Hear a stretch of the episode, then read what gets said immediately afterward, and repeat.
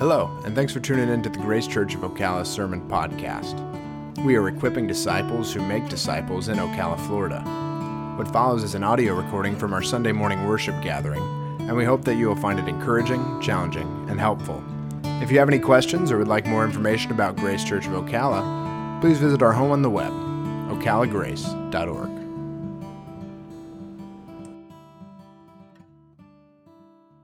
Well, good morning, church. This has been a really exciting series to go through with a new neighbor. We've been discussing when God shows up, it's a big deal.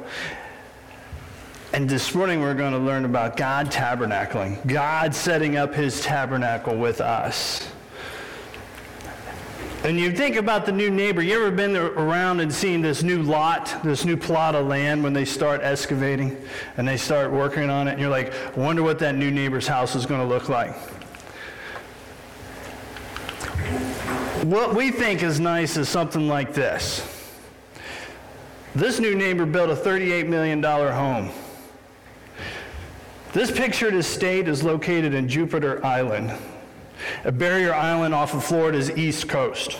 The property, which sits on more than nine acres, includes a three bedroom house measuring 8,400 square feet, a guest house that has roughly 3,000 square feet, now get this the beach house has two bedrooms, an office, and a kitchen. With a pool and a boat dock, the property has frontage on both the Atlantic Ocean and the Intercoastal Waterway. Now, the former owner lived in Germany but wanted to spend his winters golfing. So he bought this property in Jupiter in 1991. The square living room is built on a turntable so it can rotate 360 degrees at a touch of a button. That way he could watch the sunrise over the ocean and watch the sunset over the intercoastal and not move. That's what we think is nice. $38 million home. This would be a crazy new neighbor to come in. But we're set in the context this morning once again. We study where Jesus, the Creator, dwelled with his people and sought reconciliation. Jesus is the same God of, Gen- of Colossians 1 and Genesis 1 through 3.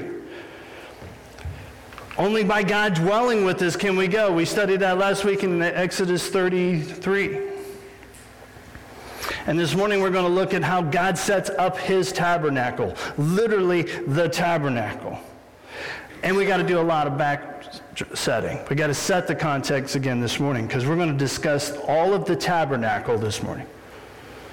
So put on your, your running shoes. We're going to cover this cool thing called the tabernacle. And we're going to start in Exodus 34. And as we go through this, I'll explain it to you. Then when we get to Exodus 40, you can, I will have you open up to there. But Exodus 34, this is where Moses went back up to get a second set of tablets. He spent 40 days and 40 nights. And the Lord proclaims to Moses, The Lord, the Lord, a God merciful and gracious, slow to anger, and abounding in steadfast love for thousands, forgiving iniquity and transgression and sin, but who will by no means clear the guilty visiting the iniquity of the fathers on the children and the children's children to the third and fourth generation. So God is still the creator, God is still the sovereign ruler. God says, I will not only forgive and restore, but I will exact the appropriate means when it comes for, to wrath for sins. Blessings will drip from generation to generation, but the consequences of sin will affect generation to generation. And Moses says to God with this information, Will you please go with us? Will you please pardon us?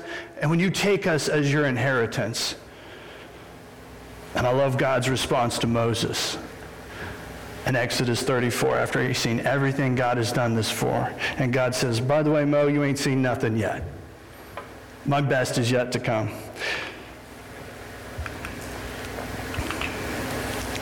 Then God in Exodus 34 says, Here's how you're going to have a relationship with me. Here's the means of having a relationship with me. The grace of the law is in, exercised in meeting God on His terms and His conditions. There is, the law isn't there just to prove that you're a sinner. The law is there, and he gives this to Moses, set in the context. Here's how you have a relationship with me. Here's what you will need to go through to have a relationship with me. I am offering you grace by way of meeting you. After Moses gets this information, he's literally a changed man physically. After speaking with God and seeing with God, his countenance is actually shining so much they put a veil over his face. In Exodus 35, God starts off again with this little side note hey, keep the Sabbath or die. And they needed materials to build the tabernacle. So he says, Get your ornaments. Ornaments or get your jewelry. Get everything that you plundered from the Egyptians. I want those. So they go from build, using these ornaments, from building a golden calf, and God's getting ready to give them instructions. Here's what you're going to use that for next. And here's all, these, and you got the raw materials, and you're going to need the skilled craftsmen to build this tabernacle. These skilled craftsmen are gifted in fabric, frames, poles, pillars, arks, tables, lampstand, oil, incense, altar, utensils, pegs, finely worked garments, embroidery work, and needlework. That's a lot of different crafts. And you're going to need the contributing craftsmen, we're going to need the contributing raw materials, and we're going to need some contributing hearts. Everyone was willing in heart and brought their brooches, earrings, rings, armlets, gold and blue and purple and scarlet yarn, goat's hair, tanned ram and goat skins, silver, bronze, and wood. The plunder of the Exodus. Remember, they got it from the Egyptians. They were slaves. Goes from individual assets of here's my treasures to my gift to God, and by the way, use it as you want. The armlets, the gold pieces, the gold earrings are not going to be gold earrings anymore. As we give our gifts to God, do we like to see our gift continued in the way in which we gave it? Do we give our 20 bucks and want to know where our 20 went? Or do we give chairs, tables, and want to know where our tables went? God says, hey, all of you, your plunders, bring them to me. All your ornaments, all your gold, your silver, your bronze, bring it. And I want you to collect it all together and we're going to reuse it. We're going to turn it into something else. So as they give, they also give up what it was. And they also had contributing skilled women. These women were craftsmen, crafts ladies of exotic and expensive blue, purple, and scarlet yarns. There was contributing leaders. Leaders, I want you to bring unique stuff, and I want you to bring exotic and precious gems for the breastplate. I want you to bring exotic spices. I want you to bring oils for the light and oils for the making of the anointed, anointing oil. And in verse 29, we see that everyone moved as their heart moved them. They brought everything for the work the Lord had commanded Moses. Everything was a free will offering. They converted their pleasure, their plunder, their treasures, all this loot to become raw materials to build something for God and for the community. What I gave goes to the community. I no longer own it. When God says, bring your jewelry, bring all the assets that you plundered the Egyptians with, I now own it. Are you willing to give that up for what I'm going to use it for? I love this. Exodus 35, 30. God gifts the skilled craftsman. For all you who work with your hands, God gives skills. There is very few times in the Old Testament, in Hebrew scripture, where the Holy Spirit rests on people. And this is one of the times. God says, hey, bring this guy. I'm going to fill him with the Holy Spirit so he can be gifted in skill, intelligence, knowledge, and all craftsmanship. I'm going to use him. I'm going to gift him with the ability to devise artistic designs, to work in gold, silver, and bronze. I'm going to give to him to be able to create jewelry with gold, stones, and gems. For every skilled craft that it was going to take to build the tabernacle, God gifted the skill to do it. Not only was the gifts they gave the material, the raw materials, to God for God to then to use, but the skills in which they were going to use that then to build with was God's gift. Bring these skilled craftsmen. And by the way, craftsmen, once I skill you, Once I gift you with these skills, I want you to teach other people to do it. It's not all about you. You might be really good at what you do, and I'm going to gift you to do that, but I want you to equip others to do that. Does that sound familiar? I love the tabernacle and the way it's coming together. But I see so many times where I can stop and preach an entire sermon on what's happening here. The assets of personal individuals given to the body are gifted by God for God's use, and He also gives the skills to be able to use them.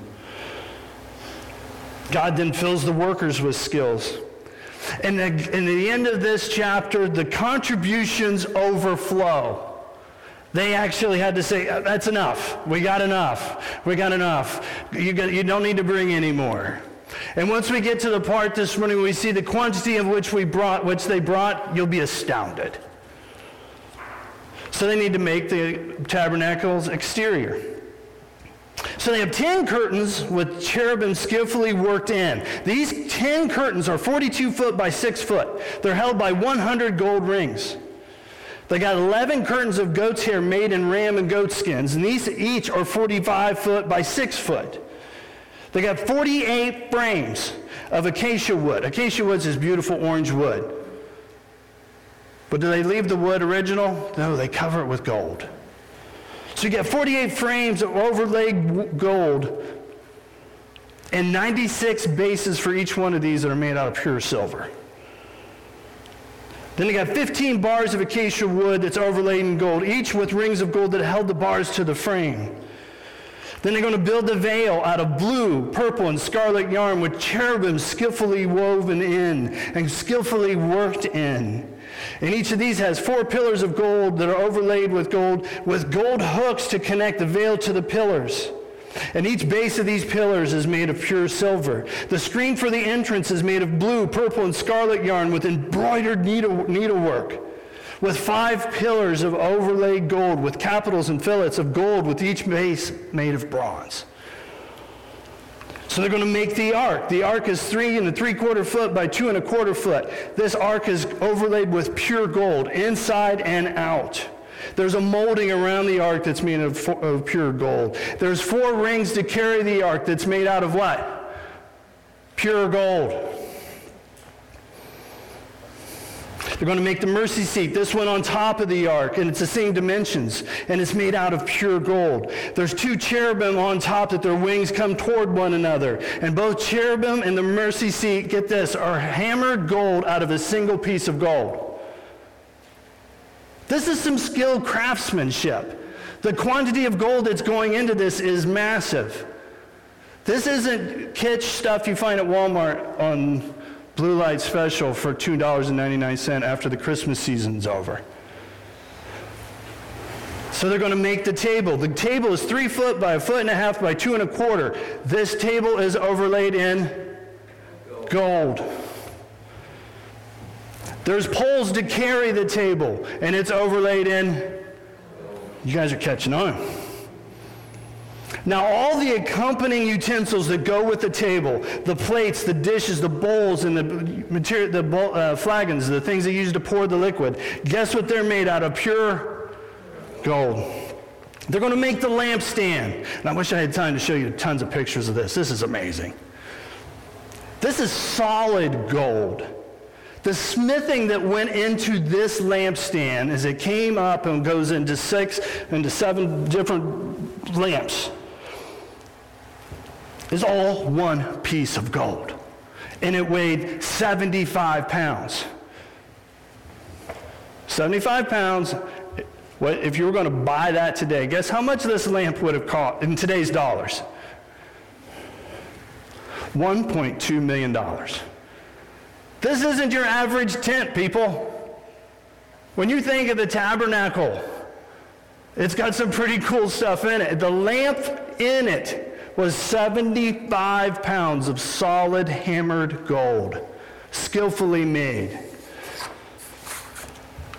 The altar of incense is a foot and a half by one foot, one foot and a quarter by three foot, overlaid in pure gold with two solid gold rings through which gold overlaid poles went through it for carrying. the anointing oil. Not only was it pleasing to the eye, but the fragrance.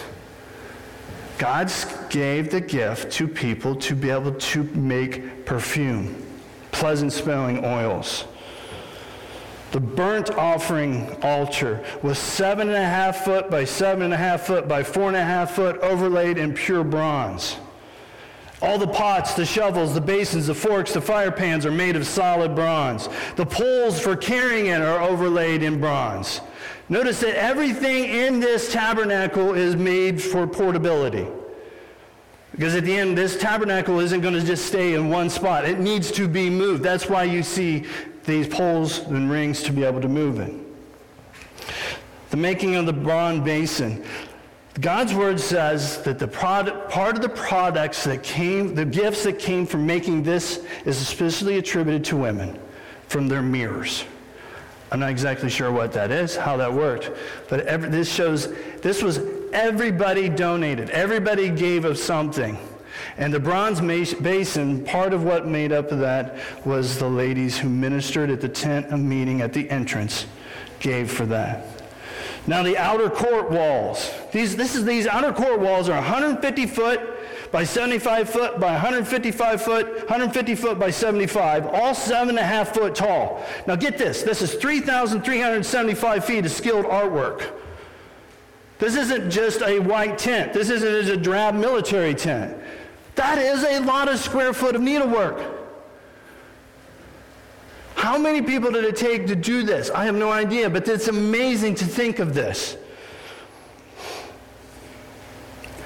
Now, these outer court walls were held by bronze pegs with 20 pillars and 20 bases of pure bronze. The fasteners that hold the curtain to the bars and the pillars were made of solid silver. The screen for the gate is 30 foot by 7.5 foot tall, made of blue, purple, and scarlet yarn. Something is incredibly rare and exotic in this time. The raw materials total for making the tabernacle gold, and round figures about 2,175 pounds. The silver, 7,500 pounds. Bronze, about 5,300 pounds. Where did it all come from? It was plundered from the Egyptians. It was gifts. A slave people gives this. What we buy by the ounce, they built with by the ton for a tent. Does anybody want to take a guess? I did my best work guesswork today to try to figure out how much the value of this is in modern dollars. Anybody want to dare to take a guess? By the way, I did a research and tried to find the most expensive tent. North Face makes one that's a little over five grand. That's expensive tent. The tabernacle is made of that quantity of raw materials just for the tabernacle cloth, just for the furnishing. We haven't even gotten to the priestly garments yet. Does anybody want to take a guess of how much this is? $38 million. What we think is nice is that house that sits on a turntable, you know, the turntable in the house so the guy could see both sunset and sunrise. $38 million, almost $39 million in today's dollars to make the tabernacle. This doesn't take into account the precious stones, the wood, the oil, and the fragrances. But we got to get into the priestly garments. These are made of blue, purple, and scarlet yarn. The ephod, which is usually went from the torso garment that went from the body, from the thigh to the shoulder, normally without arms or legs. This is made of gold, blue, purple, and scarlet yarn with gold leaf skillfully woven in, skillfully designed in. The shoulders, on the shoulders, there's black or onyx precious stone set in gold filigree. The breastplate, blue, purple, gold, and scarlet yarn. Four rows of three precious gems set in gold. And it had gold twisted chain that held the breastplate to the shoulders. The robe, it's all blue. And it's on the hem, it's alternating pomegranates and solid gold bells. The coat, the turban, and the undergarments are blue, purple, and scarlet yarn embroidered with fine needlework. The crown, solid gold that said, Holy to the Lord, and it's fastened to the turban by a blue cord. In Exodus 39, according to all that the Lord had commanded Moses. So the people of Israel had done all the work. And Moses saw all the work, and behold, they had done it. As the Lord had commanded, so they had done it. Then Moses blessed them. The people, the once slaves, are now a rescued people, as saved people, have given their gifts, have used their own skills and gifts, and did what God had told them to do. They made pieces or components for the tabernacle. The tabernacle is yet to be constructed. They have come together and given of everything that they had, including their own skills, which are all a gift from God, to make something for God. How would you describe this tabernacle? How would you describe its cost? Out of sight. Would you find this thing on used clearance at the Army surplus store?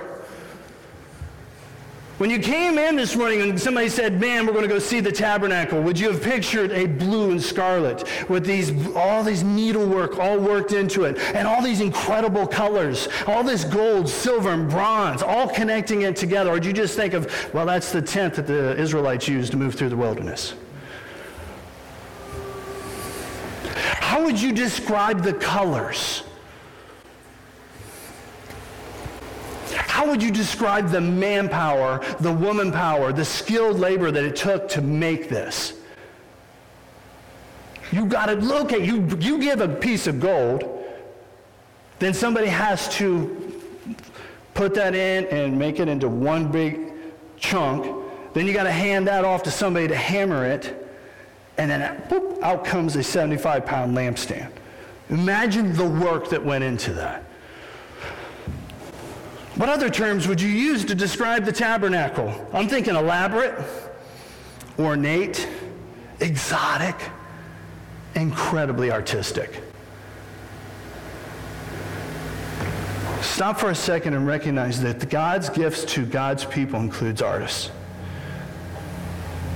Only in America do we go to a white walled building with a few openings for windows and say, We're going to God's house.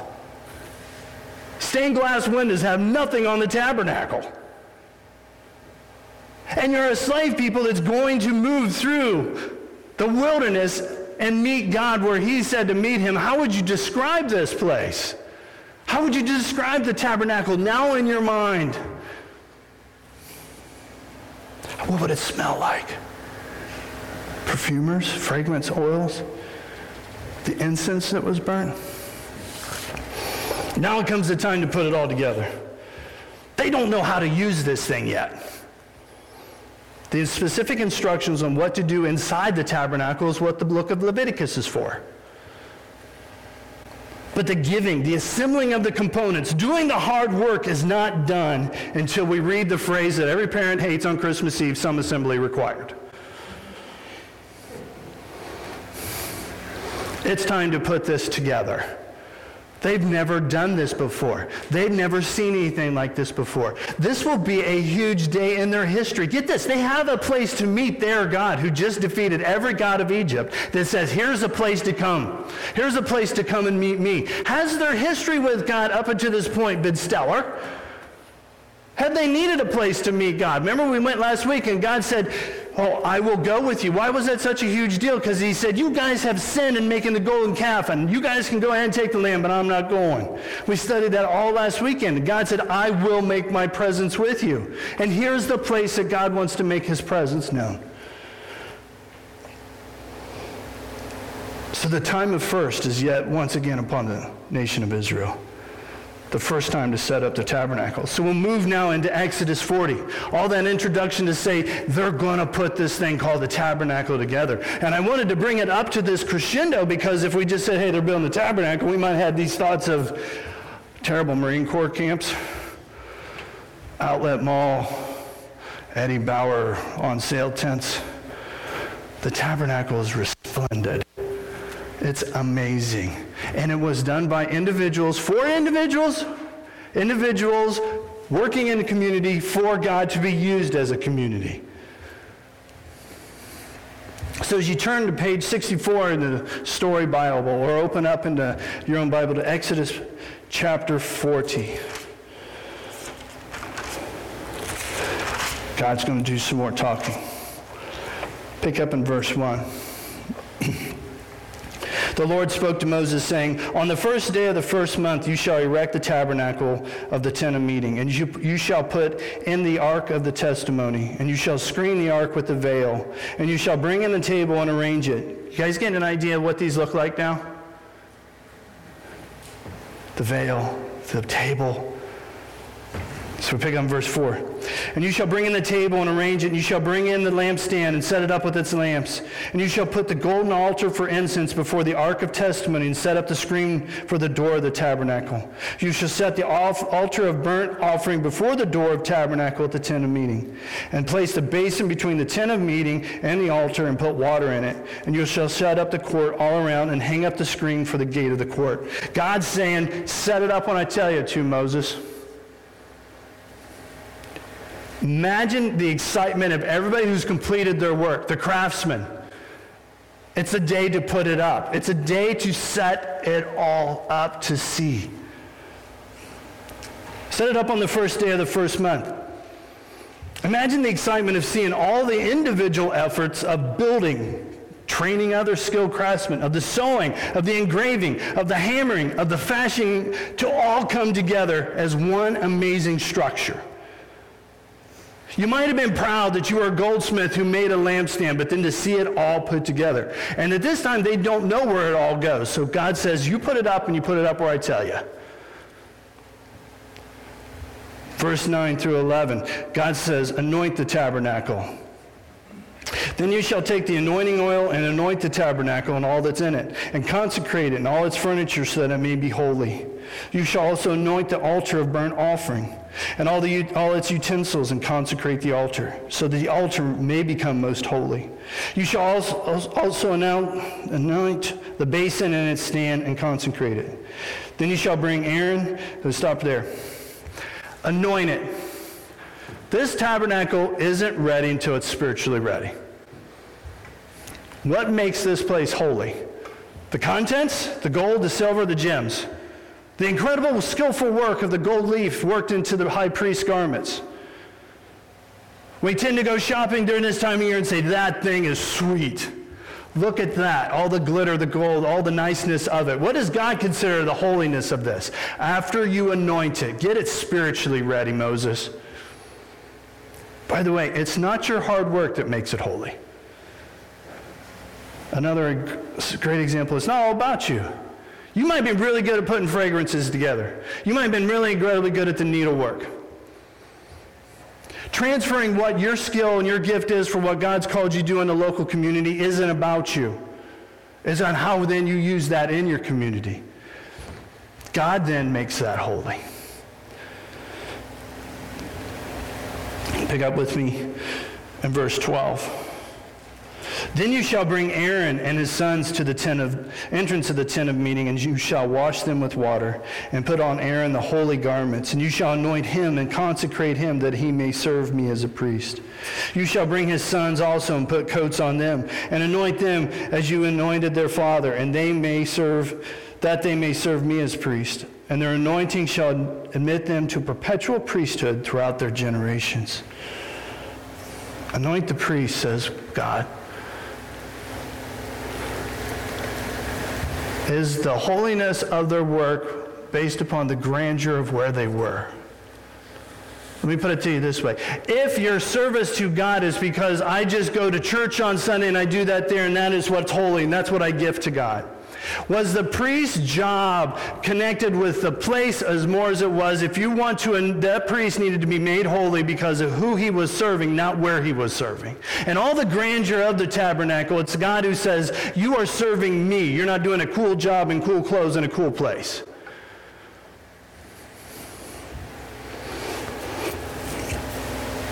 Just because there's a wow inspiring place doesn't mean that those who walk into it are spiritually ready to serve. Location is nothing, heart is everything. God's saying, Get the boys ready. The priest service was the service to God, first and foremost. And he's going to make this a perpetual priesthood throughout their generations. And if you study Levi, Aaron, God's grace is all over this story. Verse 16 through 33.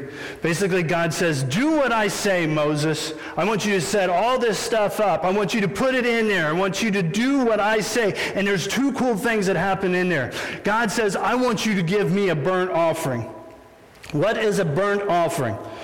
You bring your offering to this table, for the, the bronze table, and you burn it all. You guys, you want to give a tax deductible donation to the church building, to the church, and so we take it and we burn the whole thing. We would think that's crazy. But the burnt offering is all to God, none for me. What I give to God, it all goes to Him. And the grain offering is here, God, this is what I have right at the moment that I can give to you. Here's what I have right now that I can give. In Exodus 40, God shows up. After 441 verses about the tabernacle. And by the way, what we read this morning is a repeat of also what's already in Exodus, chapters 25 through 31. Get this. All right, think for just a second. This is a 441 verses is like 90% of Galatians, Ephesians, Philippians, and Colossians. What? God says the tabernacle is incredibly important, and I'm going to give you incredibly specific instructions about it, and I'm going to describe it to you. 400 and some verses specifically addressing the tabernacle. It's after those verses that God shows up. Look at verse 34. Pick up with me in chapter 40, verse 34. Then the cloud covered the tent of meeting, and the glory of the Lord filled the tabernacle. And Moses was not able to enter the tent of meeting because the cloud settled on it. And the glory of the Lord filled the tabernacle. Throughout all their journeys, whenever the cloud was taken up from over the tabernacle, the people of Israel was set out. But if the cloud was not taken up, then they did not set out till the day that it was taken up. For the cloud of the Lord was on the tabernacle by day and fire was in it by night, in the sight of all the house of Israel through all their journeys. Verse 34 the cloud covers the tabernacle. God marks his spot.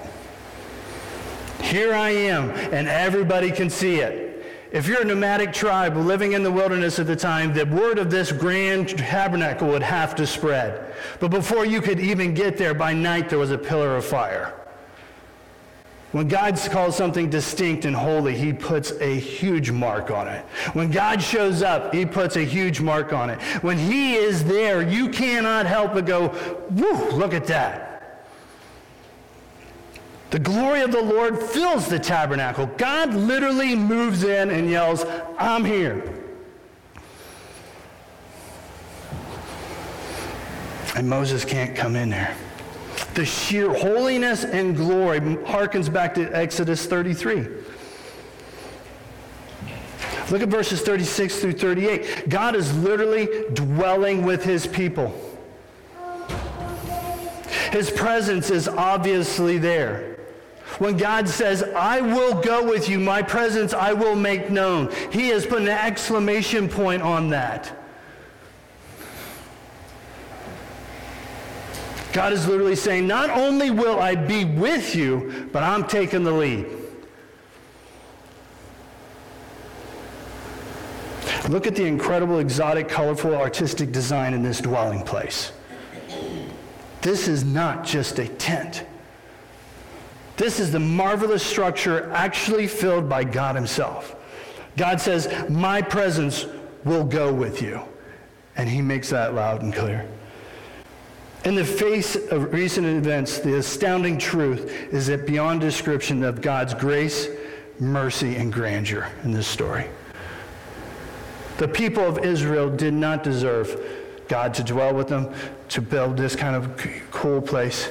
And if there was ever a time that people say, well, there's not hardly any grace in the Old Testament Hebrew scripture, I would say, you're crazy. Look where God chose to dwell. Look with whom he chose to dwell. Look at the way in which he dwelt. Look at the mighty power in which he's there saying, boom, these are my people. If you're 100 miles away at night, you've got to be able to see a pillar of fire. And you got to ask, what's all that about? What was God's commission to the people of Israel? You want to meet me, come and meet my people, and they will introduce you to me. And once you come here to meet me, these are the rules and conditions of finding out who I am and how to make reconciliation with me. It wasn't that hard. There was a way of getting it done.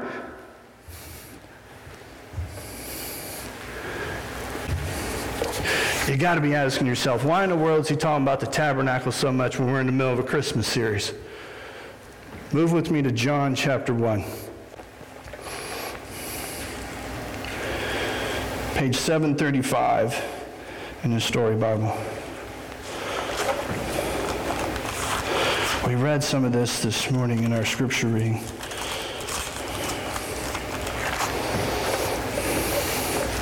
One verse, verse 14. And the Word of, became flesh and dwelt among us. And we have seen his glory, glory as the only Son of the Father, full of grace and truth. Stop there. And the Word became flesh. God himself took on flesh.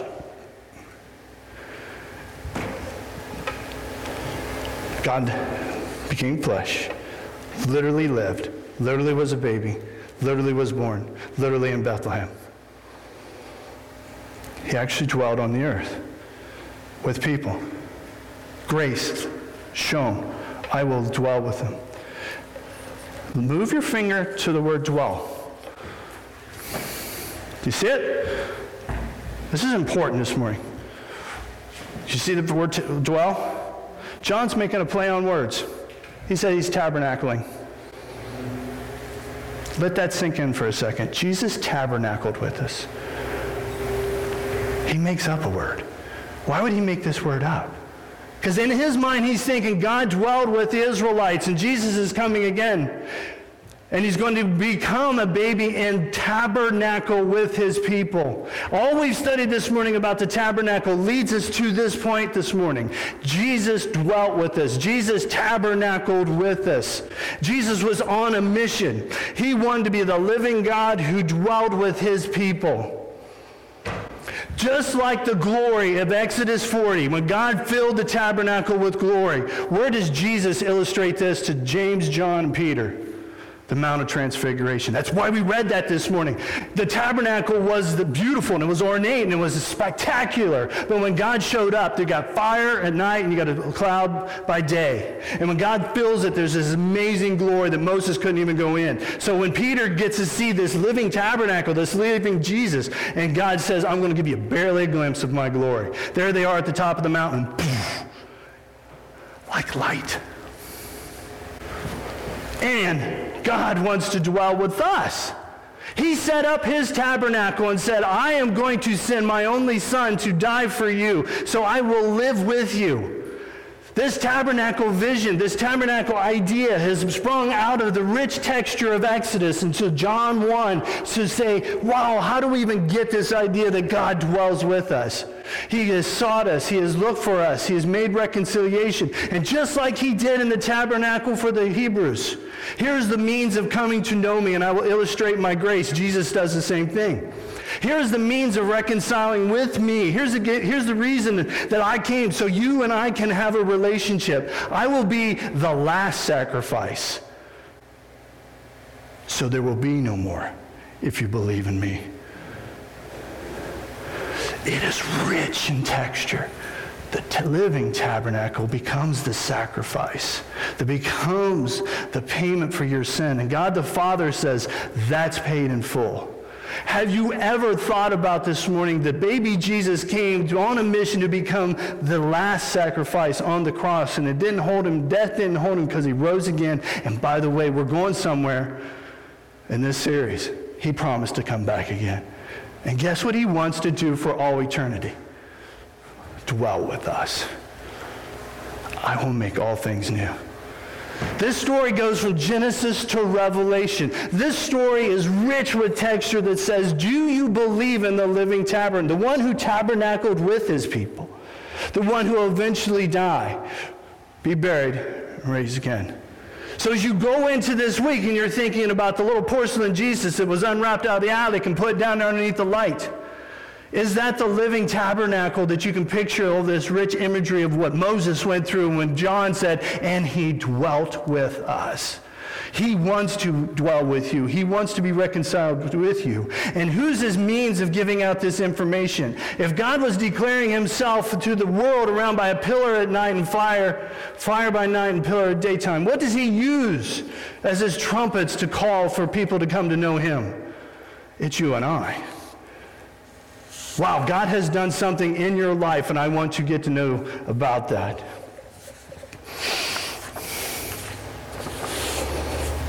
Do you know him? Do you follow him? Would the world know that there's a light shining because of what he is doing in your life? Share that this week. Go boldly into what the week has before you, for he tabernacled with us. Let's pray.